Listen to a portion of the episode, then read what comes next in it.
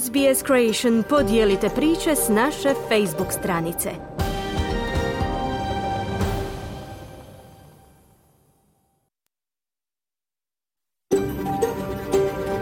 SBS, a world of difference. You're with SBS Croatian on mobile, online and on radio. Vi ste uz SBS Creation na svojim mobilnim uređajima na internetu i radiju.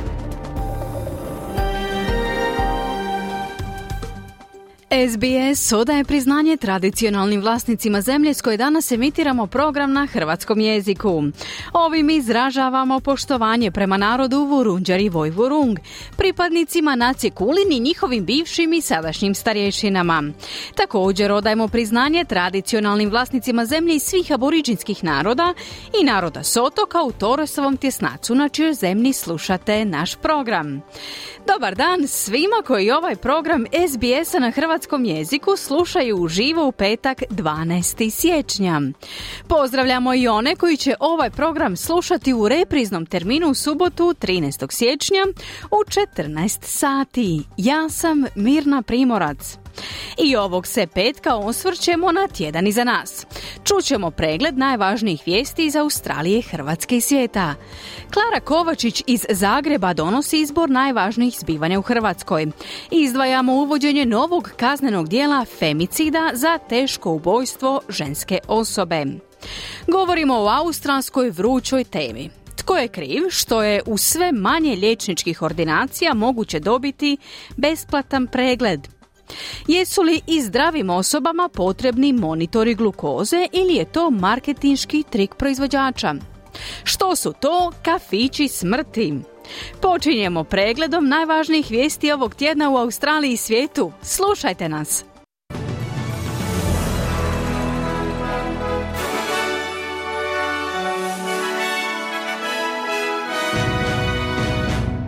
U tjednom pregledu vijesti poslušajte.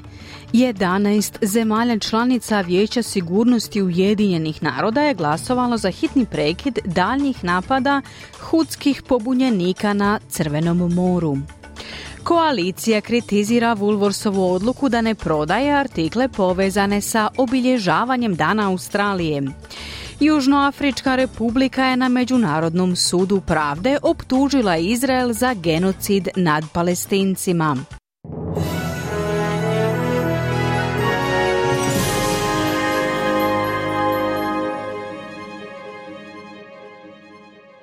Slušate tjedni pregled vijesti izbivanja radija SBS na hrvatskom jeziku. Ja sam Mirna Primorac. Započinjemo vijestima iz svijeta. Intenzivni napadi jemenskih huta u Crvenom moru prisilili su brodarske tvrtke da zaobilaze rutu kroz Suezki kanal i umjesto toga plove oko rta Dobre Nade, oko Afrike, što značajno povećava vrijeme i troškove putovanja. 11 zemalja članica Vijeća sigurnosti Ujedinjenih naroda glasovalo je za prekid napada koji ometaju globalnu trgovinu i prava na slobodu plovidbe i mir u regiji. Četiri zemlje članice, uključujući Kinu i Rusiju koje imaju pravo veta, bile su suzdržane. Nitko nije glasao protiv. Ujedinjeni narodi su također pozvali hudske pobunjenike da oslobode japansko plovilo Galaxy Lide, koji je skupina otela 19. studenog. Vjeruje se da se na brodu nalazi 25 članova posade te da brod prevozi vozila povezana s izraelskim biznismenom. Ključna odredba rezolucije, čiji su pokrovitelji Sjedinjene američke države i Japan istaknula je da države članice Ujedinjenih naroda u skladu s međunarodnim pravom imaju pravo braniti napade na svoja plovila, uključujući napade koji potkopavaju prava i slobode plovidbe. No, čelnik hudskih pobunjenika je izjavio da bilo kakav američki napad na njegovu skupinu neće proći bez odgovora, te da su odlučni napadati brodove povezane s Izraelom. Egipat i Jordan upozorili su na mogućnost ponovne izraelske okupacije pojasa Gaze i apelirali da se stanovnicima dopusti povratak u njihove domove. Čelnici arapskih zemalja sastali su se sa predsjednikom palestinske samouprave Mahmudom Abbasom. Dok Izrael nastavlja svojnom kampanjom, koja bi, kako tvrdi, trajala mjesecima, Abbas je zajedno s čelnicima Egipta i Jordana ponovno odbacio bile kakve planove za raseljavanje palestinaca s njihove zemlje. Egipat upozorava da je taj rizik porastao kako je Izraelov rat protiv Hamasa prisilio većinu stanovnika Gaze da se premjeste prema egipatskoj granici na jugu enklave. Jordan izražava zabrinuto zbog povećane nestabilnosti napada na palestince od strane židovskih naseljenika na zapadnoj obali koju kontrolira Izrael. Sve to dolazi u trenutku kada je u izraelskom zračnom napadu ubijeno najmanje sedam palestinaca, kako to jedan svjedok objašnjava. Muškarci su radili ovdje. Raketni napadi su pogodili ovu zgradu i dijelovi projektila su pogodili dvojicu muškaraca i rasjekli ih na komade, kao što možete vidjeti ovdje. Kao što možete vidjeti krv i dijelovi tijela su svuda okolo. Je li ovo život? Kazao je jedan od svjedoka napada. Južnoafrička republika je na Međunarodnom sudu pravde optužila Izrael za genocid na palestincima. U raspravi na otvaranju saslušanja na najvišem sudu Ujedinjenih naroda u slučaju pokrenutom zbog izraelskih vojnih napada u palestinskoj enklavi, Južnoafrička republika traži hitnu obustavu svih izraelskih ofenziva. Početna saslušanja koja su započela u četvrtak navečer bavit će se isključivo zahtjevima Južne Afrike za izdavanje hitne naredbe kojom bi se naložilo Izraelu da obustavi vojne akcije u Gazi. Sud će potom razmotriti optužbe da je proveden genocid, a taj proces može potrajati godinama. Predsjednica suda ovako je sažela slučaj. South Africa contends that the acts and omissions by Israel of which it complains are genocidal in character because, I quote, They are intended to bring about... Južna Afrika tvrdi da su dijela i propusti Izraela na koje se poziva genocidnog karaktera, jer, citiram, namjera im je dovesti do uništenja značajnog dijela palestinske nacionalne, rasne i etničke skupine, konkretno dijela palestinske skupine u pojasu Gaze. Kraj citata. Južna Afrika tvrdi da relevantna dijela pripisiva Izraelu koji nije uspio spriječiti genocid već ga čini, te koji je također prekršio i nastavlja kršiti druge temeljne obveze prema konvenciji o genocidu, kazala je predsjednica suda. Izrael opovrgava sve optužbe za genocid. U Ekvadoru je proglašeno 60-dnevno izvanredno stanje. Predsjednik Daniel Noboa 22 kriminalne bande je proglasio terorističkim organizacijama te je vojsci odobrio njihovu neutralizaciju. Ovo mu je prethodilo nasilje do kojega je došlo nakon bijega vođe najopasnije bande iz zatvora. Kolumbija i Peru su proglasile izvanredno stanje na granicama s Ekvadorom na koji su rasporedili dodatne vojne snage, dok Peru istražuje je li njihova vojska krijumčarila oružje ekvadorskim narkobandama. Prema najnovijim izvješćima Ekvador je počeo deportirati strane zatvorenike u njihove matične zemlje kako bi se smanjili državni troškovi i sukobi narkobandi. Također se navodi da je više od 300 članova bandi uhićeno te da je u najmanje pet zatvora oteto 130 članova zatvorskog osoblja. Na ulicama je raspoređena vojska, zatvorene su gotovo sve tvrtke i škole.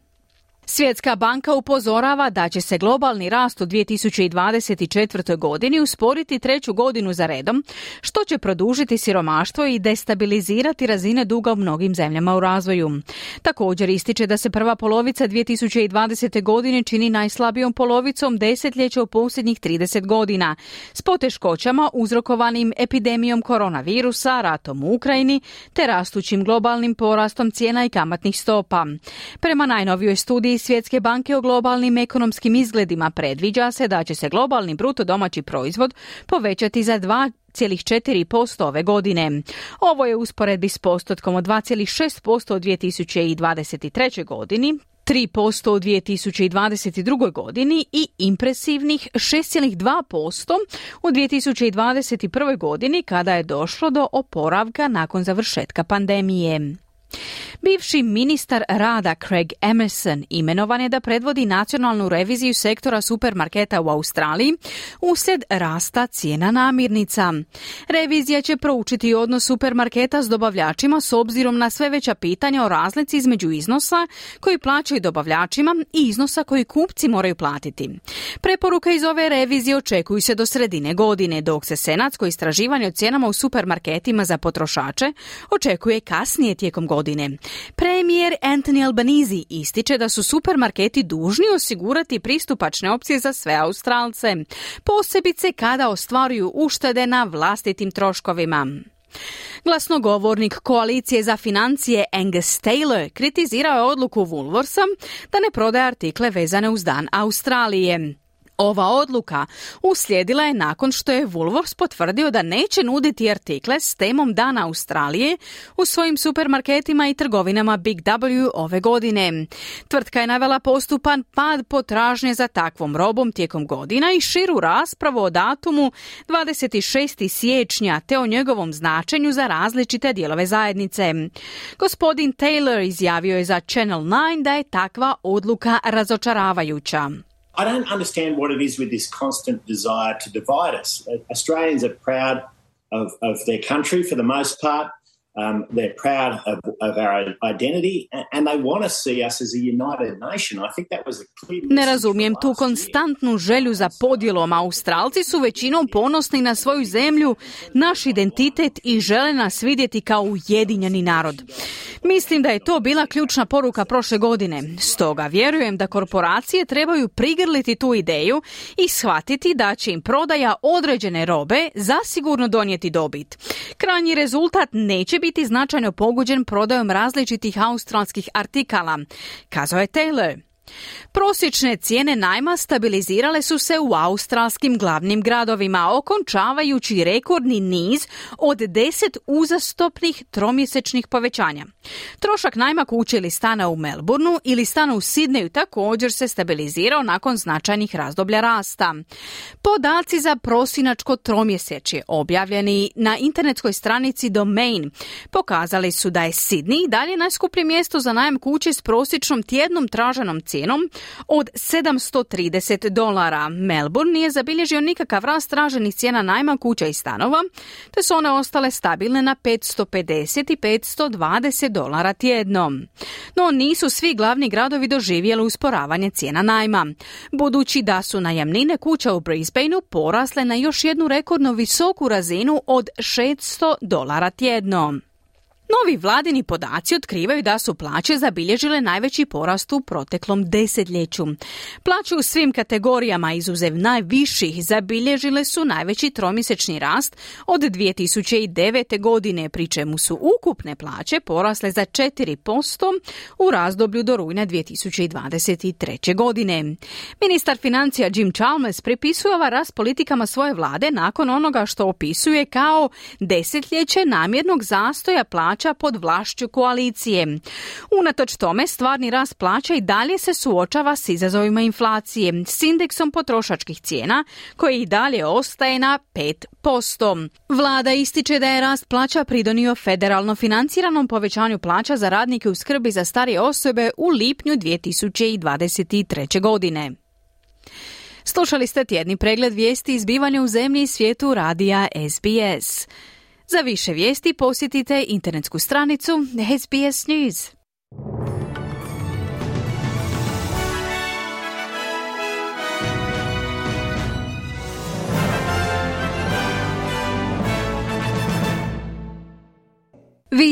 Uz SBS na hrvatskom jeziku, ja sam Mirna Primorac. Program nastavljamo tjednim osvrtom na Hrvatsku s Klarom Kovačić, a evo o čemu danas govorimo. Novo kazneno djelo femicid. Novi glavni državni odvjetnik u srijedu. Najavljen i prosvjed roditelja u Vukovaru. Osuda dječjeg adventa u Splitu. Osoba tjedna Tomislav Jukić. O naglascima tjedna u Hrvatskoj s Klarom sam razgovarala malo prije početka našeg današnjeg programa. Dobro jutro, Klara. Dobro jutro. Događaj dana je uvođenje novog kaznenog dijela. O čemu se radi? Vlada je uvela novo kazneno djelo femicid za teško ubojstvo ženske osobe. Izmjenom kaznenog zakona za takav se zločin predviđa zatvor od najmanje deset godina i dugotrajni zatvor. Uvedene su i strože kazne zatvora za silovanje i pedofiliju. Da bi se to provelo, valja korigirati tri zakona i edukaciju sudaca. U fokusu je žrtva i strože kažnjavanje, pri čemu je osobito naglašena aktivnija uloga sudaca Vrhovnog suda. To zbog dosad neujednačene prakse sudova u izricanju presuda počiniteljima.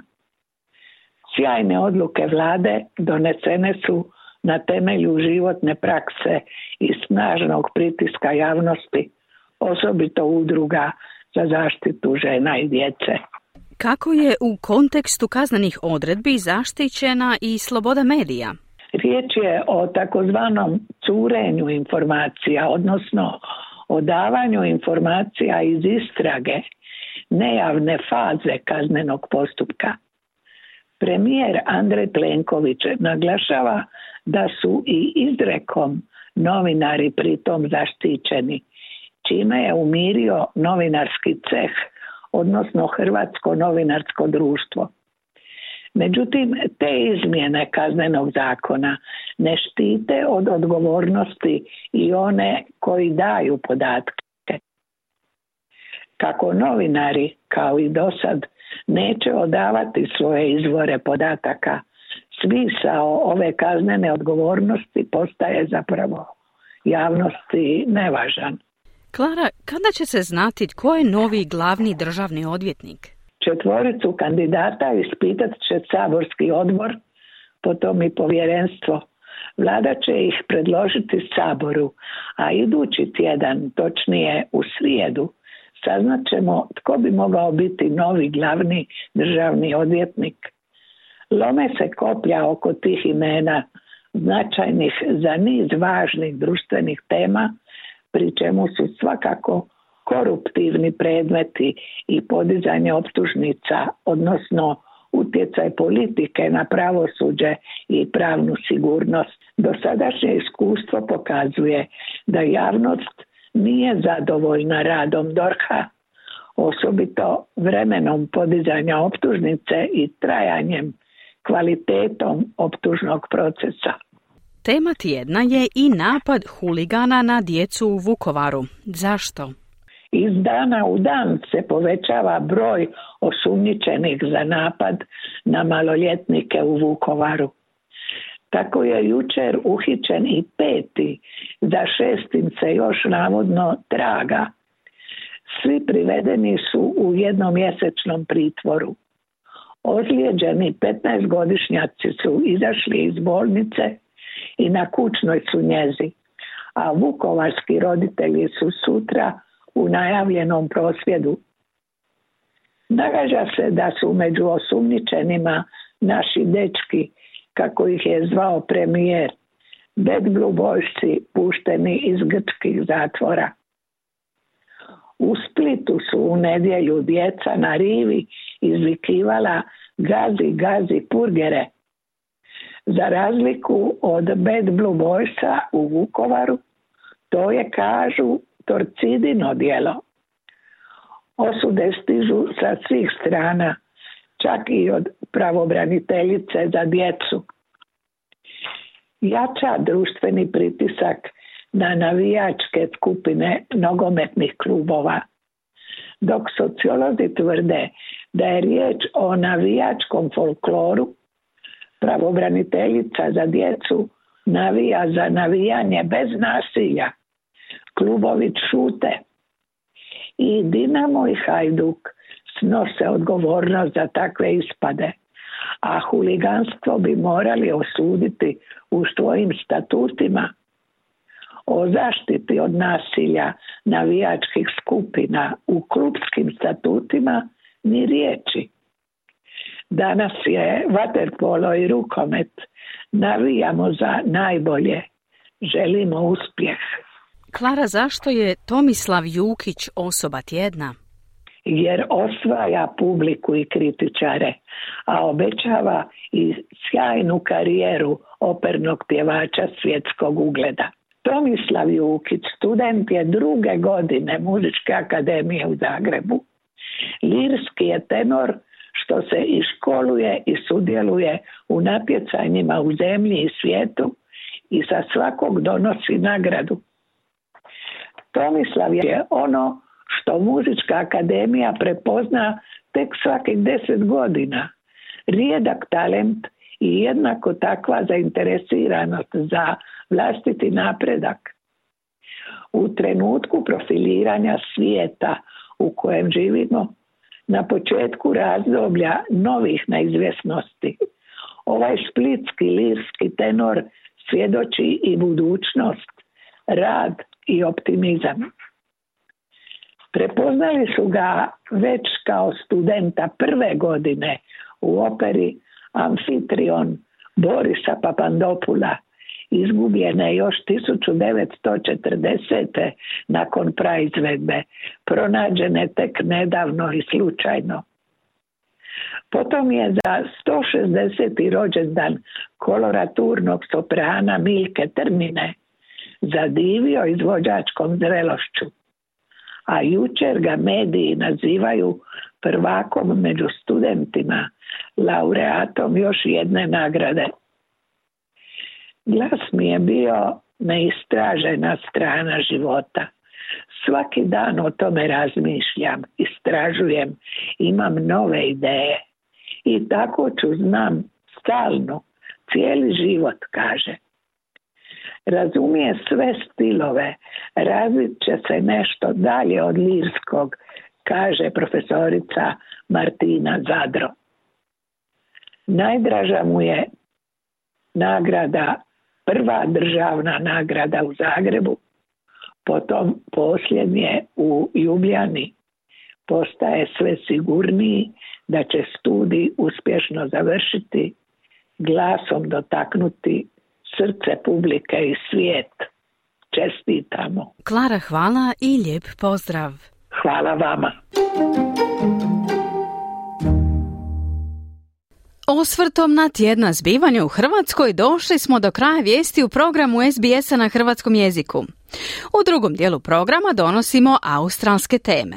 Možete između ostalog čuti o političkim prijeporima. Tko je kriv što opada broj liječnika koji nude besplatan pregled? Ostanite uz SBS na hrvatskom.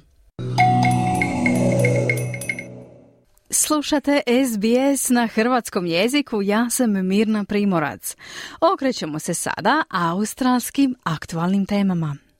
Novo izvješće je pokazalo da je stopa liječničkih naplata iz programa Medicare za usluge koje pružaju pacijentima, takozvanog bulk billinga tijekom prošle godine, drastično opala diljem čitave Australije. Istraživanjem je utvrđeno da manje od 25% liječničkih organizacija u Australiji svojim pacijentima nudi usluge besplatnog pregleda. Slušamo Anu Solomon s prilogom Ome Belo.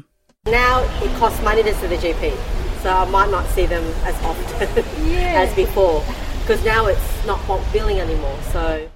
Posjete liječniku nas sada koštaju, stoga ih više neću posjećivati u onolikoj mjeri kao prije, jer se više ne naplaćuju od vlade, već izravno od nas, pacijenata, kazala je jedna ispitanica dok je druga izjavila da je svota od 40 dolara poprilično visoka cijena u odnosu na besplatne preglede kojima je prije mogla pristupiti. Kako navodi ova neidentificirana ispitanica, naplaćuju se čak i manji pregledi, a što, kako smatra zajedno sa svim ostalim troškovima, predstavlja prevelika izdvajanja. Mnogi Australci sve manje imaju sreće u pronalasku liječnika koji će im ponuditi posve besplatnu uslugu pregleda, umjesto da ju izravno naplaćuju od vladinog zdravstvenog sustava Medicare, a što je praksa poznata i kao bulk billing. Ta praksa podrazumijeva da liječnici opće prakse moraju prihvatiti subvencioniranu naknadu za koju su dugo tvrdili da je preniska da bi praksa bulk billinga bila održiva. Novo izvješće internetskog imenika zdravstvene zaštite Clean Bill otkriva da manje od 25% liječničkih ordinacija u Australiji svojim pacijentima nudi usluge besplatnog pregleda. James Gillespie je utemeljitelj Clean Billa. On je kazao da je ovaj pad uvelike utjecao na cjenovnu dostupnost liječnika opće prakse. The biggest finding that we've seen is in the historical comparison itself. So we've seen an over 11 percentage point drop in bulk billing rates amongst GP clinics between Najveće otkriće koje smo uvidjeli je u samoj povijesnoj usporedbi. Dakle, uočili smo pad od preko 11% u stopi bulk billinga u liječničkim ordinacijama u 2023. Radi se o 514 klinika diljem zemlje. Oni su praksu bulk billinga kod svakog odraslog pacijenta zamijenili s privatnom naplatom usluga. To je ogromna, dugoročno, potpuno neodrživa promjena, kazao je Gillespie. Clean Bill je kontaktirao više od 6800 klinika za potrebe sastavljanja svojeg izvješća u kojemu je otkriveno da nacionalna stopa bulk billinga za liječnike koji primaju nove pacijente sada iznosi 24,2%. Prosječan iznos koji pacijenti trebaju izdvojiti iz vlastitog džepa je gotovo 42 dolara, a prosječni troškovi koje pacijenti trebaju platiti za posjete liječniku opće prakse su najviši u Novom Južnom Walesu, teritoriju australskog glavnog grada i na Tasmaniji. Od svih saveznih država i teritorija, Novi Južni Wales ima najvišu stopu klinika koje pružaju uslugu bulk billinga sa 37,2%.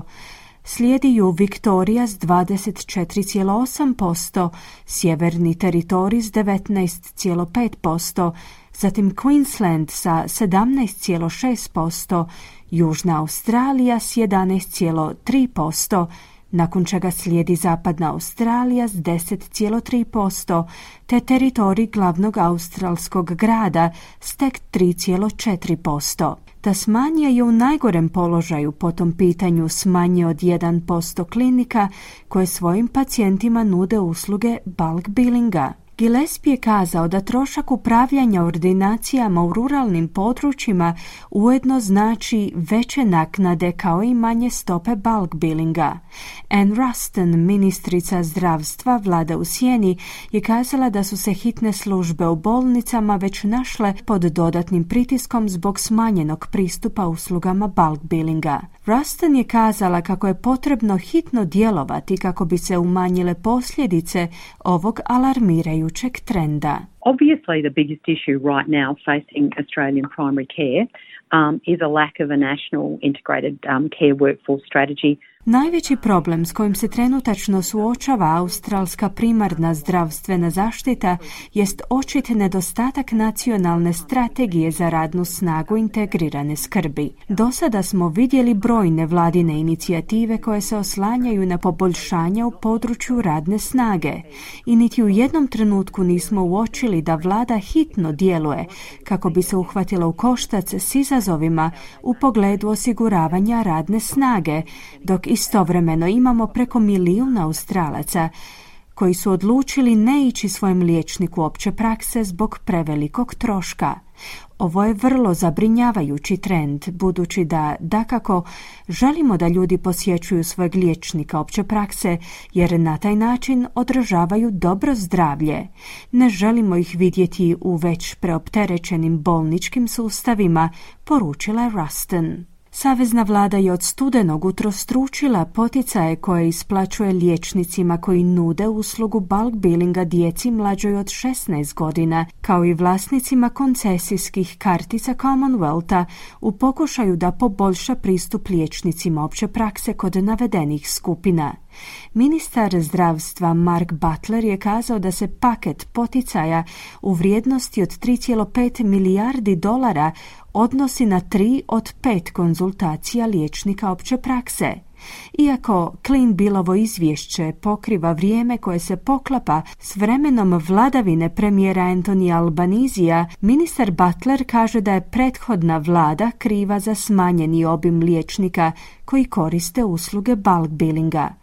Kako navodi, citiramo, desetljeće proračunskih rezova i zanemarivanja je dovelo do nestašice liječnika koji pružaju takav vid naplate. Doktorica Nicole Higgins, predsjednica Australskog kraljevskog koleđa liječnika opće prakse, kaže da liječnicima opće prakse nije bilo lako preživjeti uz trenutačne naknade u sklopu programa Medicare. Ona ističe da pronalasci izvješća pokazuju da je potrebno učiniti više kako bi se osiguralo da svatko ima pristup cjenovno pristupačnom liječenju. The problem is the rebate simply doesn't cover the cost of care. Like the cost of electricity and wages and insurance, etc., has been increasing in general practice as well. Problem je u tome što subvencionirana naknada jednostavno ne pokriva troškove skrbi, kao što su troškovi struje, plaća, osiguranja i slično, a koji su se također povećavali. I troškovi poreza na plaće se ujedno prenose na pacijente, tako da se da zaključiti da se jas povećava. Dakle, ljudi sada trebaju za liječničku uslugu izdvojiti novac iz vlastitog džepa, dok sustav opće liječničke prakse čini samo samo 6,5% sredstava koje Savezna vlada izdvaja za zdravstvo. To se mora promijeniti. Trebaju nam ulaganja u sustav opće prakse, a ne u skupe bolnice.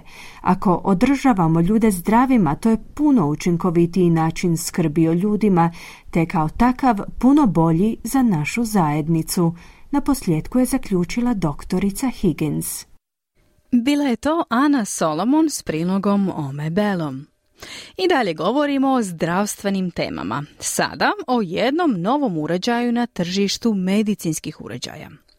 Oboljeli od dijabetesa sve više koriste bežične uređaje za kontinuirano praćenje glukoze, odnosno razine šećera u krvi, koji sakupljene podatke šalju na mobilne telefone. Ovi uređaji na tržištu se sada reklamiraju kao alat dostupan svima, ne samo dijabetičarima. Proizvođači ovakvih uređaja tvrde da oni pomažu u stvaranju dobrih prehrambenih navika, a liječnici ističu da je zdrav život Pardon, a liječnici ističu da je za zdrav život potrebno mnogo više i dovode u pitanje nužnost praćenja glukoze kod svih. Prilog Elena Lija pripremila je Bojana Klepač.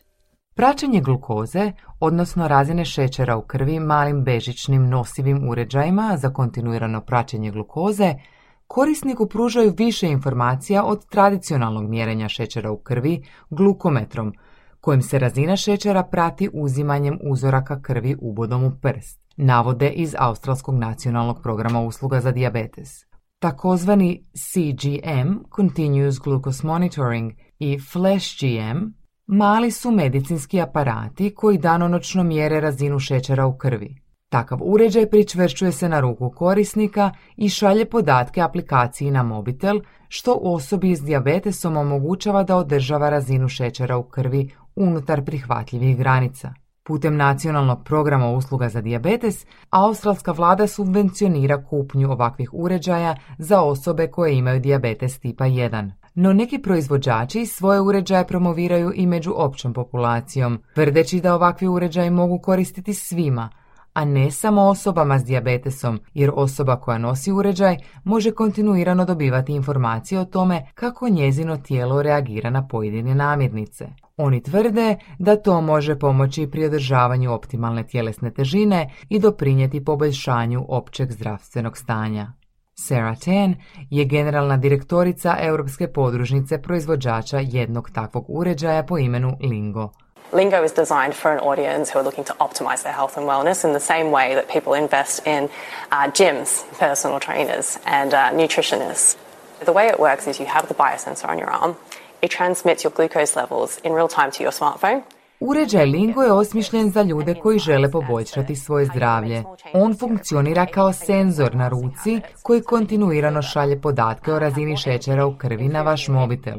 Zatim putem aplikacije dobivate praktične savjete i uvide o tome kako unijeti pozitivne promjene u svakodnevni život i razviti trajne navike kako biste se osjećali bolje, imali više energije i poboljšali svoje raspoloženje. To je isto tip ulaganja kao i ulaganje u teretanu, osobnog trenera ili nutricionistu, kazala je Tan. Jedna australska tvrtka trenutno nudi uređaj za kontinuirano praćenje glukoze i program podrške za 229 dolara.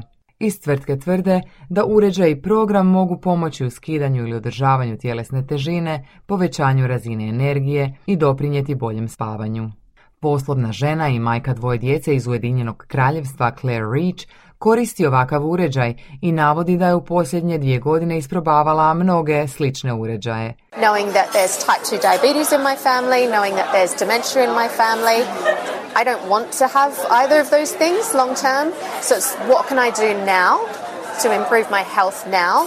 S obzirom na to da u mojoj obitelji ima slučajeva dijabetesa i demencije, sada pokušavam napraviti što god mogu da poboljšam svoje zdravlje kako ne bih jednog dana dobila dijabetes ili demenciju, naglasila je Reach. Popularnost uređaja i među osobama koje nemaju dijabetes značajno je porasla u posljednjih nekoliko godina iz tvrtke Zoe, koja se bavi prodajom ovakvih uređaja u Ujedinjenom kraljevstvu, navode da su od 2022. godine imali listu čekanja od čak 200 tisuća ljudi koji su željeli koristiti uređaj. Trenutno imaju više od 100 tisuća korisnika. U Australiji jedna tvrtka tvrdi da već ima 4 tisuće korisnika, međutim nisu svi uvjereni da je korištenje ovakvih uređaja i među osobama koje nemaju dijabetes dobra ideja. Neki liječnici zabrinuti su da će ljudi korištenjem ovakvih uređaja zanemariti druge važne pokazatelje zdravlja. Doktorica Šivani Misra je viša predavačica za područje dijabetesa i endokrinologije na Fakultetu medicine u Londonu.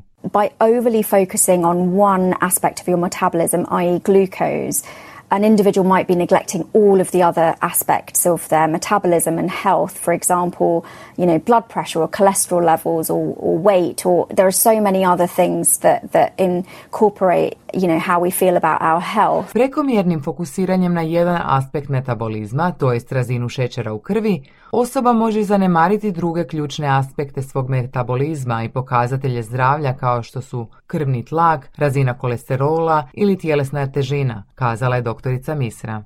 Stručnjaci kažu kako uređaj poput takozvanog CMG-a ili uređaja za kontinuirano mjerenje glukoze imaju puno prednosti za osobe koje imaju poremećaj s koncentracijom šećera u krvi poput dijabetečara, no oni upozoravaju da podaci koje pokazuju ovakvi uređaji nisu uvijek točni kao podaci očitani glukometrom koji razinu šećera u krvi mjeri uzimanjem uzoraka krvi ubodom u prst. Također, nekim ljudima treba više vremena da se naviknu na ovu tehnologiju jer se uređaji nose trajno, što ne odgovara svakome.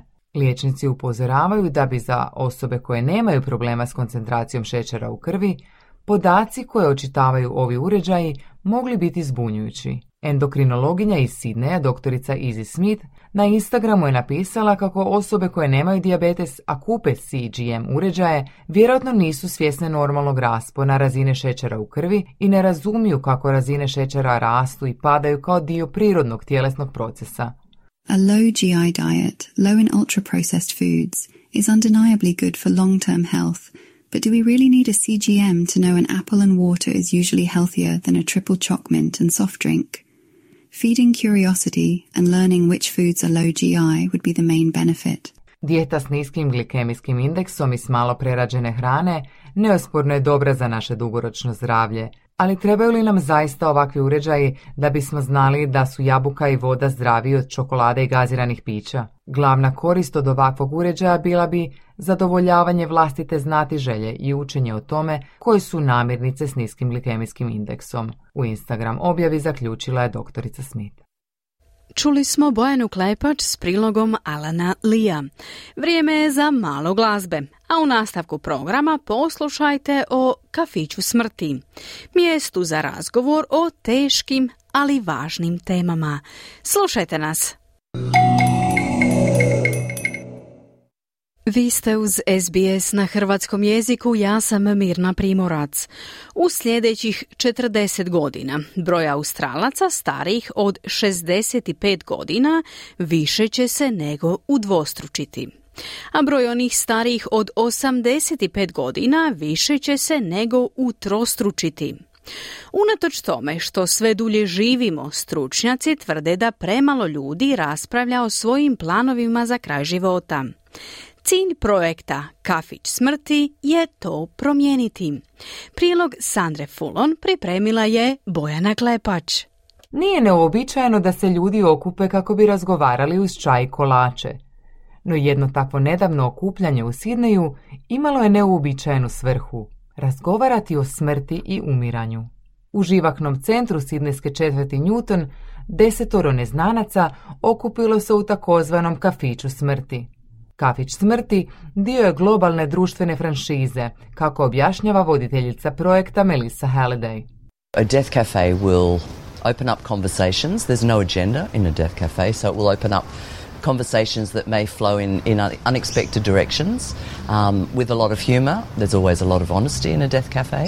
Kafić smrti služi da bi potaknuo ljude da razgovaraju, nema zadanog dnevnog reda, pa razgovori teku u neočekivanim smjerovima s puno humora i iskrenosti, kazala je Haliday. Osobne priče variraju od brige o preminulim voljenim osobama do oporavka od bliskih susreta sa smrću. Među sudionicima je i 76-godišnja Nina Angelo, koja se dva puta suočila sa svojom smrtnošću, uključujući preživljavanje limfoma koji se proširio na njezinu zdjelicu i kralježnicu. In 2019, I was diagnosed with a stage 4 lymphoma. My cousin, who is a associate professor of nuclear medicine, rang me and said, Nina, you have to have the chemo. It's really bad and you've got to hit it quickly and fast. 2019. godine diagnosticiran mi je limfom četvrtog stupnja. Moj rođak, koji je docent nuklearne medicine, rekao mi je Nina, stvarno je loše i moraš hitno početi primati kemoterapiju, rekla je Angelo. Nakon što je prošla kroz šest ciklusa kemoterapije, gospođa Angelo nije samo izgubila svoju životnu energiju, već i svoju prepoznatljivu crvenu kosu. Naglašava koliko su joj u tim trenucima bili ključni ljubav i podrška obitelji i prijatelja.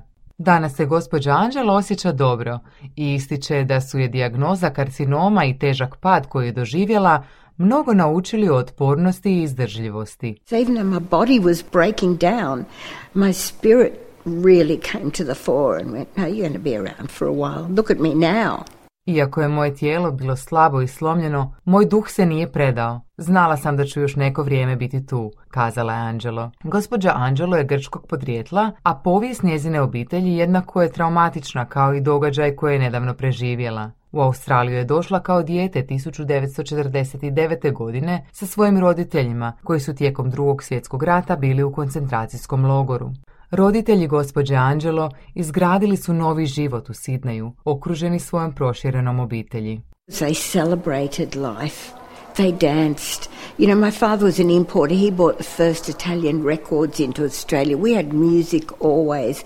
Moji roditelji su slavili život, plesali su, uvijek je u kući bilo glazbe. Moj otac je bio uvoznik i uvezao je prve talijanske ploče u Australiju. Naš život bio je prepun ljubavi, zabave i okupljanja s ljudima iz svih krajeva svijeta, kazala je Angelo. Obiteljska priča gospođe Anđelo i njezini zdravstveni izazovi dirnuli su mnoge u grupi kafića smrti, uključujući 61-godišnjeg Williama Roaha, koji je 10 godina radio kao volonter Lifelina. On posebno cijeni ovu mogućnost da otvoreno govori o smrti i umiranju. I would love to see more of these because there is an invisibility about death. We just do not have these discussions. It's not in our face. It's not something we think about.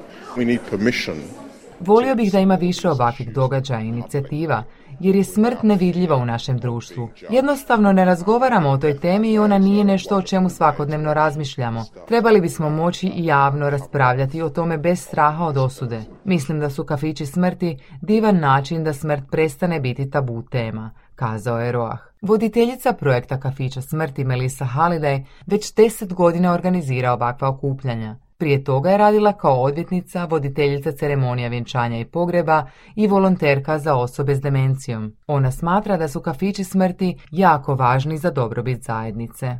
So it began in 2004 by Bernard Cortez, a, Swiss sociologist, anthropologist, and then John Underwood in London picked it up in 2011. So it's been going for 12 years. It's now in 85 countries, and it is a phenomenon. Ideja o kafićima smrti započela je 2004. godine s Bernardom Kretacom, švicarskim sociologom i antropologom, a zatim je preuzeo John Underwood u Londonu 2011. godine. Kafići smrti održavaju se već 12 godina i to u čak 85 zemalja svijeta. U zapadnim zemljama posebno je prisutna kultura poricanja smrti. Stoga je uistinu važno razgovarati o pitanjima poput želim li umriti kod kuće? Što za mene znači dobra smrt? Što želim ostaviti kao svoje nasljeđe? Želim li da me kremiraju ili pokopaju? Takve razgovore trebamo voditi s obitelji i prijateljima, rekla je Holiday. Sudionik kafića smrti, Erik Jung, brinuo je o svojoj supruzi dok je umirala od raka pluća i sad je predsjednik organizacije za podršku oboljelima od raka Can Revive. Ističe da su u kineskoj zajednici otvoreni razgovori o smrti tabu tema. It's a taboo in Asian culture. In a lot of the Asian uh, community, people don't even talk about the cancer. They don't want to go to hospital U mnogim azijskim kulturama i zajednicama ljudi čak ni ne razgovaraju o raku. Ljudi ne samo da ne govore o tome, nego ne žele niti ići u bolnicu i liječiti se, jer je to kulturni tabu. Dio onoga što radimo u Can Revive je upravo premošćivanje ovih kulturnih tabua, kazao je Jung. Prema podacima Savezne vlade, u sljedećih 40 godina broj Australaca starijih od 65 godina više će se nego udvostručiti, a broj onih starijih od 85 godina više će se nego utrostručiti učiti. Izvršna direktorica Palliative Care Novog Južnog Velsa, Kirsty Blades, kaže da unatoč duljem životnom vijeku malo ljudi raspravlja o svojim planovima za kraj života. Palliative care has a real focus on the living. But to live well to the very end does mean that you need to think about what dying well means to you. And that's where death cafes and forums like this become so important as they have that facility and that forum for open conversations around death and dying.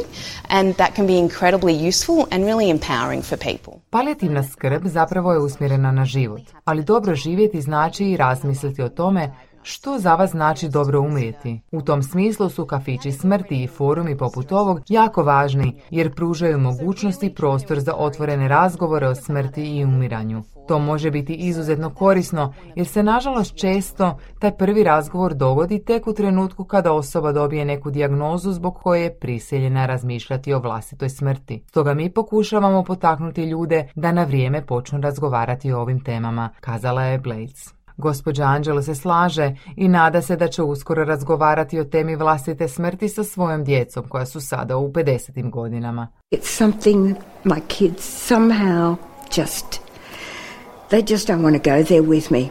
I don't want to leave things undone. I don't want to leave things, I don't want them worrying, frightening, fighting or anything. To je tema o kojoj moja djeca često ne žele razgovarati, a ja ne želim ostaviti stvari nedovršenima. Ne želim ih ostaviti da brinu, strahuju, svađaju se ili slično. Kao osoba koja je sama vodila pogrebne ceremonije, znam što se može događati u obiteljima. Stoga sam o tome na vrijeme željela razgovarati sa svojom djecom. Jer smrt je najnormalnija stvar koja čeka svakoga. Samo je potrebna hrabrost da se suočimo s tim i o tome otvoreno razgovaramo, zaključila je Angelo. Prilogom Sandre Fulan, koji je za naš program pripremila Bojana Klepač. Došli smo do kraja programa SBS-a na hrvatskom jeziku za petak 12. siječnja, koji je uredila Marijana Buljan, a s vama je bila Mirna Primorac. Reprizu današnjeg programa možete poslušati sutra u subotu u 14 sati. Hvala vam na pažnji. Budite uz naše programe i sljedeći tjedan u ponedjeljak, utorak, četvrtak i petak u našem redovnom terminu od 11 do 12 sati. Želim vam ugodan vikend i do slušanja. Kliknite like, podijelite, pratite SBS Creation na Facebooku.